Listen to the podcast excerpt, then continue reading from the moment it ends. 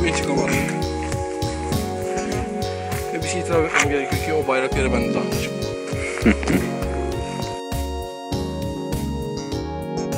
Mükemmel Podcast'a ulaşmaya çalışıyoruz bugün. Dördüncü kayıt denemesi. Her şeyin akıp gitmesini istiyorum. Beynimin içindeymişsiniz gibi olmasını. Altıncı bölümü layığıyla yerine getirmemiz lazım. İstek, öneri, şikayet bir şey için sanırım umurumda at gmail.com'a mesaj atmayı, mail atmayı ya da herhangi bir aklınıza sıra dışı bir kahve tarifi varsa vermeyi unutmayın. Dördüncü deneme. Neden bu kadar deneme oldu? Çünkü beğenmedim. Akıcı konuşu konuştuğumu düşünmedim. Altıncı bölüme yaraşır bir bölüm olduğunu hiç düşünmedim. Havalar Ankara'da gitgide soğuyor. Özellikle akşamları. Havalar soğudukça kahvem de gitgide ısınmaya başlıyor. Şu an artık içine süt koymuyorum. Bir de bazı böyle dönemlerim oluyor. Kahve hayatımda iki farklı türde yer alıyor sürekli. Ya böyle en sert, en ağır kahve içeceğim. Bu genelde uzun süreli oluyor. Hafif, tatlı, yumuşak içim, bilmem ne, sos, vanilya sos öyle şeylerle oluyor. Bu biraz daha kısa süreli. Hayat ne güzel ya dediğim kısımda oluyor daha çok. Bu saatte burada ne işim var? Saat üç buçuk. Bazı zamanlar bir anda böyle hayatım her şey normal dümdüz giderken kalktığım saat yattığım saat belliyken bir anda beynim diyor ki ulan bu kadar düzgün bir hayatı yaşayamazsın sen ve uyumamaya karar veriyor. Ya bugün kendimi çok zorladım uyumak için. Her işkence yöntemini denedim. Halıya yattım, koridorda koştum, zıpladım, süt falan içtim. Sadece süt içilmez yani aslında ama içtim. Bugün öyle denk. Uyumaya çalıştığım için en uç noktalara kadar gittim ki halıda uyumak süt içmekten daha normal bir şey. Ama başaramadım. Başaramayınca da zihnim tam tersini yapmamı söylüyor. Of dudağım yarıldı.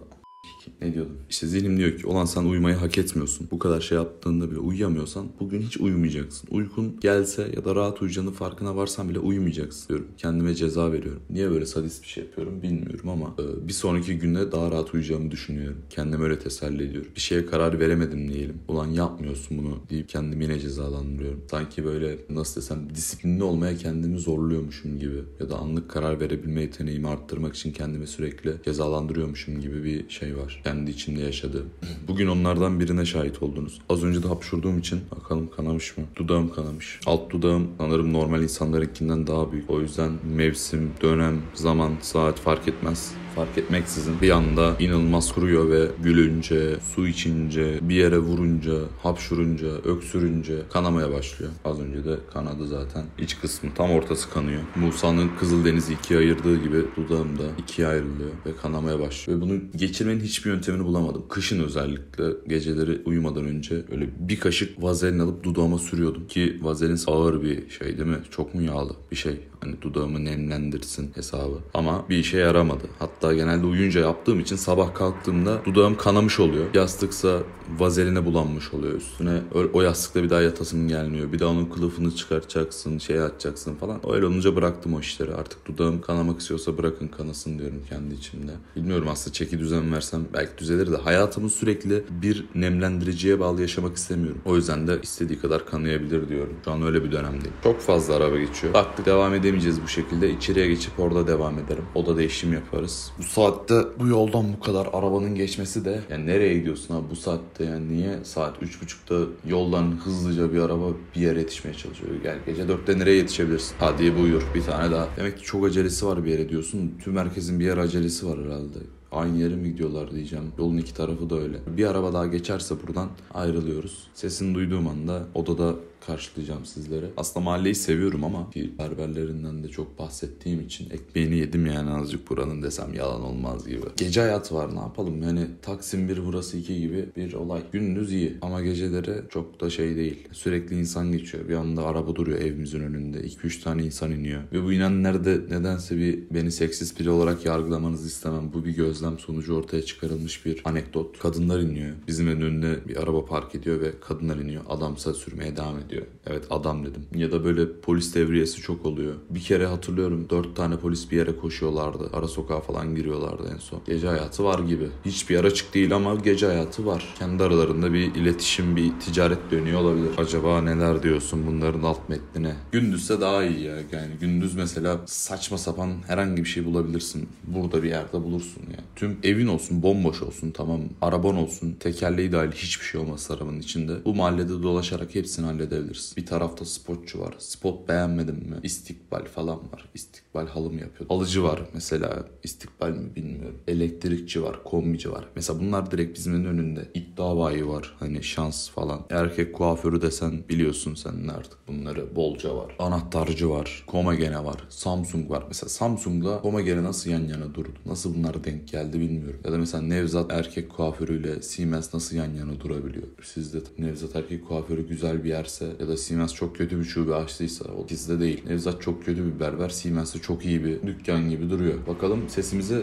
otobüs mü bölüyor? Yok ama her şeyi bulabilirsin bu mahallede. Dördüncü kez bu bölümün tekrarını yaptığım için neyden bahset neyden bahsetmediğimi unuttum. Hüptrik'ten bahsettim size? Bahsetmedim değil mi? Dondurulmuş hüptrik yiyorum. Zaten bahsetsem de silerim herhalde. Dondurulmuş hüptrik yiyorum. Fena değil. Öneririm. Yazın iyi gidiyor. Biraz çocukluk anılarımı depreştirdi. Aklıma getirdi. Güzel bir detay oldu bu benim için. Hüptriye bir tanım koyabiliyorum artık aklımda. Diyorum evet bunun dondurulmuş benim çocukluğumu hatırlatıyor aklıma getiriyor. Bu arada artık güncel ilerliyoruz. Dördüncü bölüme kadar ilk üç bölüm hazır ve gö- gönderilme aşamasındaydı. Ama artık beşinci bölümü gönderdim. Benim artık zaman çizelgemin de farkındasınız. İkimiz şu an farklı zamanlardayız ya. Sen farklı bir zamandasın. Ben farklı bir zamandayım. Ama bu zaman aralıkları yakın artık birbirlerine. Ben ilk bölümü attığım zaman Osman Kurban'dan bahsediyor. Ne iş ne alaka kurban biteli kaç hafta oldu diyordun. Diyordunuz. Belki diyorsunuzdur. Ama artık öyle değil. Mesela 25 Temmuz'a daha gelmedik. Senin de gelmemiş olman lazım. Tabi bunu abartabilirim. Hangi yıldan bahsediyoruz bilmiyoruz mesela. Ama tabii bu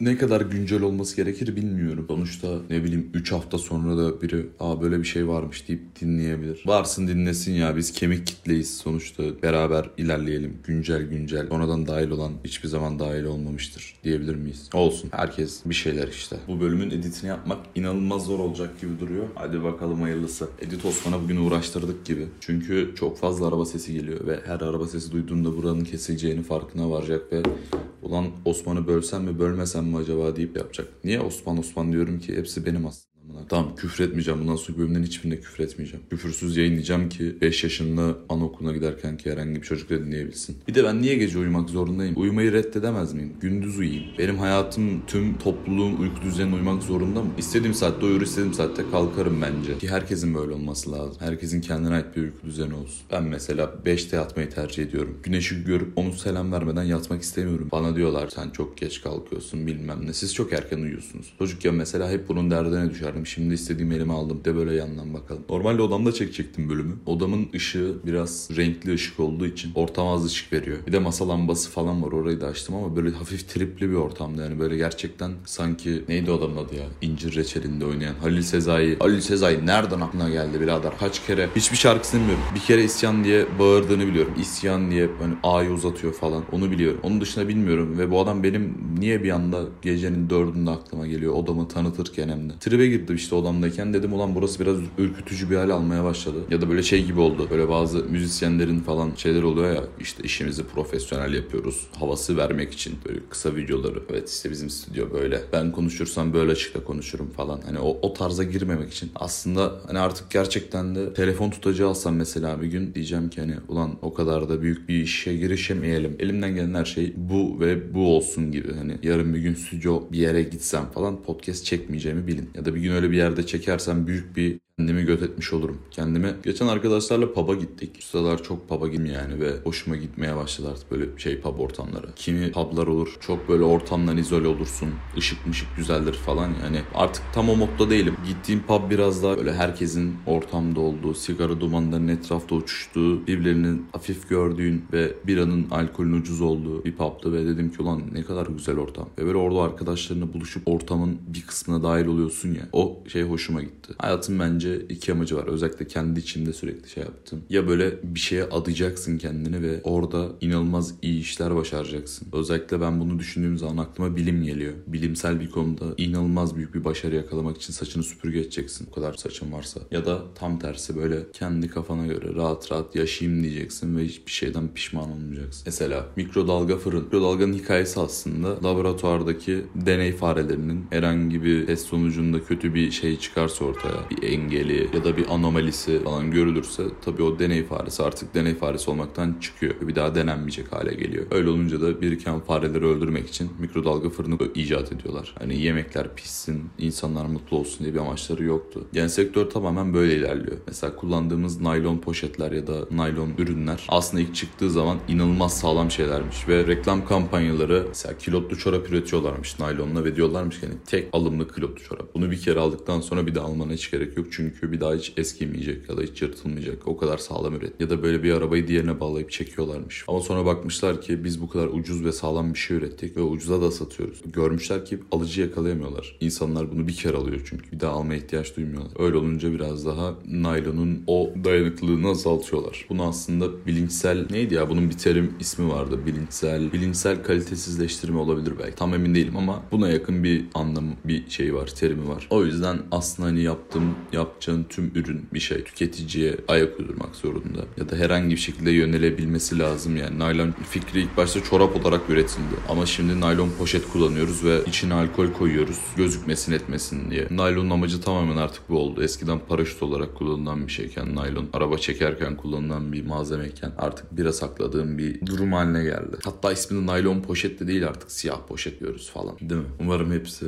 o değil. Üretmek manyak bir şey değil mi ya? Bir şeyleri üretmek, ortaya koymak ve onların tarihte bir yerinin olması. Mesela naylondan bahsettim bir saattir. Mikrodalga fırından nereye geldik? Mikrodalganın da bir başlangıcı yoktu. Bir anda aklıma gelip söyledim. Farelerden falan geldi herhalde. Bir şey üretip ortaya koymak. Mesela ben şu an bu podcast'i koyuyorum ortaya ve çok farklı insanlar dinliyor. Belki şu an büyük ihtimalle tanıdıklarım dinliyor sadece ama belki beni çok seven, çok yakın bir arkadaşım dinliyor şu anda. Beni sevmeyen ama ne yapmış bu bir bakayım diyen biri de dinliyor olabilir. Ya da böyle uzun zaman önce kavga ettiğim bir insanla şey yapmış olabilir. Yani biraz aslında tüketiciye bir şey vermiş oldum ve benimle olan ilişkin neyse hiçbir önemi kalmıyor şu an. Sadece ben bir şeyler söylüyorum sen bir yandan dinliyorsun. Aslında hepimiz de bir şeyler ortaya koyuyoruz yani. Instagram'a Reels videosu koyuyorsun, post atıyorsun, bir şeyler yapıyorsun, hikaye atıyorsun. Onlar da bir şekilde bir üretimdir aslında. Tanımadığın, seni sevmeyen insan da bir şekilde onu görüyordur. Ya da herhangi bir yerde yapıp satıyorsundur, berbersindir. Orada da üretim yapıyorsun. Sana karşı hiçbir fikri olmayan, düşüncesi olmayan insanlara bir hizmet veriyorsun. Benim de hizmetim bu. Kahvaltı yaparken dinle. Banyodayken, istediğin her yerdeyken dinle. Yani alt şey almasını istemiyorum. Coca-Cola'daki soğuk içiniz yazısı olmak istemiyorum. İstediğin yerde, istediğin şekilde yap. Dizi gibi lan hayatımız. Harbiden dizi gibi ya.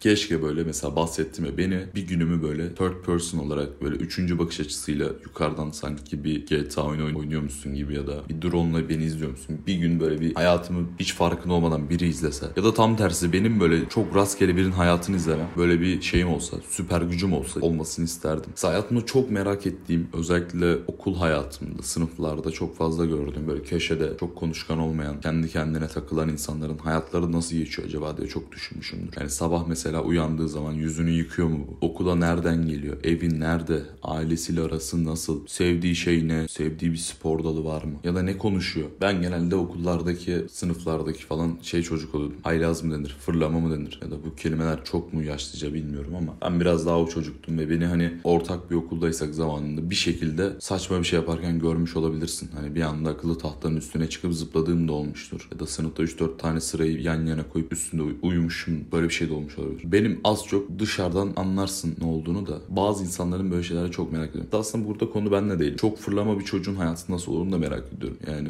okulda fırlamasın kardeşim de evde nasılsın yemek masasında da masanın üstüne çıkıp dans edebilir misin mesela ya da babanın yanından makas alıp ya da ensesine şaplak atıp bugün cuma falan diyebilir misin? Bunlar merak ettiğim konular. Herkese çok sosyal olup evde ya da tek başına kaldığı zaman çok sessiz sakin bir yerde oturup saatlerce duvar izleyebilen bir insan olabilir aramızda şu an. Mesela bunları merak ediyorum. Bir gün boyunca ne yaşıyor lan bu çocuk diyorum. Ya da düşünsene böyle çok şey yaptın. hayatına hayran duyduğun bir insanın günü bok gibi olabilir yani. O günü görünce keşke bunu yaşamasa bu çocuk diyebilirsin. Benim harbiden merakıma giden bir olay yani. O yüzden böyle süper gücüm olsa önce ölümsüzlük sonra ölümsüzlük saçma gelebilir herkese ama açıklayacağım şimdi neden ölümsüzlük olduğunu. İkide de bu olabilir. Ya da düşünceler okumak falan. Ama ölümsüzlük gerçekten istediğim bir şey. Çünkü bilmiyorum bir şeyleri gözlemlemek hoşuma gidiyor ki zaten az önce söylediğim konuda tamamen gözlem üstüneydi. Böyle ölümsüz olursam ama istediğim ölümsüzlük şu. Hiçbir şekilde ölmeyeceğim. Araba çarpsın, kolum bacağım kopamasın falan tarzında bir ölümsüzlükten bahsediyorum. Baya hiçbir şey olmayacak yani bana. Öyle bir ölümsüzlük ister, isterdim. Ve bunu eğer yani isteme sebebim de şu. Her şeyi gözlemleyebilmek. Genelde bunun karşısına şu sorun geliyor. Herkes ölecek arkadaşlarından falan ama ya da bir süre sonra zevk almamaya başlayacaksın. Ama o değil zaten. Ben ölümsüz olursam eğer artık biraz daha tanrısal bir varlık haline gelirim. Ve amacım tamamen bir şeyler yaşamaktansa bir yerde eğlenip gülmekten ya da üzülmektense biraz daha etrafta ne oluyor ya da bu dünyanın sonu ne olacak? Yani hayalini kurduğum şey uzay çağı falan değil. Dünya patladı ya da güneşe atladım falan. Mesela güneş nasıl bir yer acaba? Onu keşfetmek isterdim. Biraz daha böyle uçurum seviyesinde ya da evrenin sonu nasıl olacak? Ya da böyle ileride çok gelişmiş olduğumuz düşün insan ırkının böyle farklı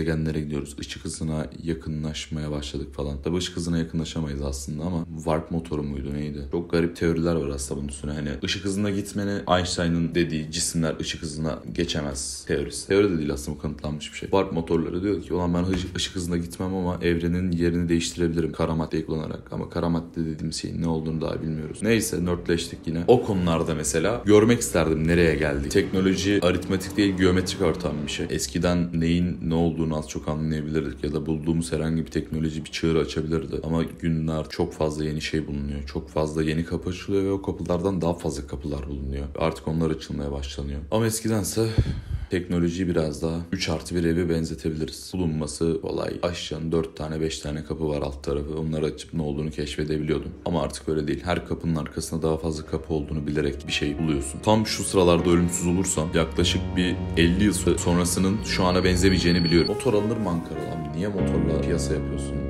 Gece 4'te. Ya 50 yıl sonra çok farklı bir hayatımızın olacağından eminim. Ama 50 yıl sonraki Osman büyük ihtimalle bunu çok umursamayacak. Evet. Benim biraz daha istediğim ölümsüzlük bu şekilde olurdu.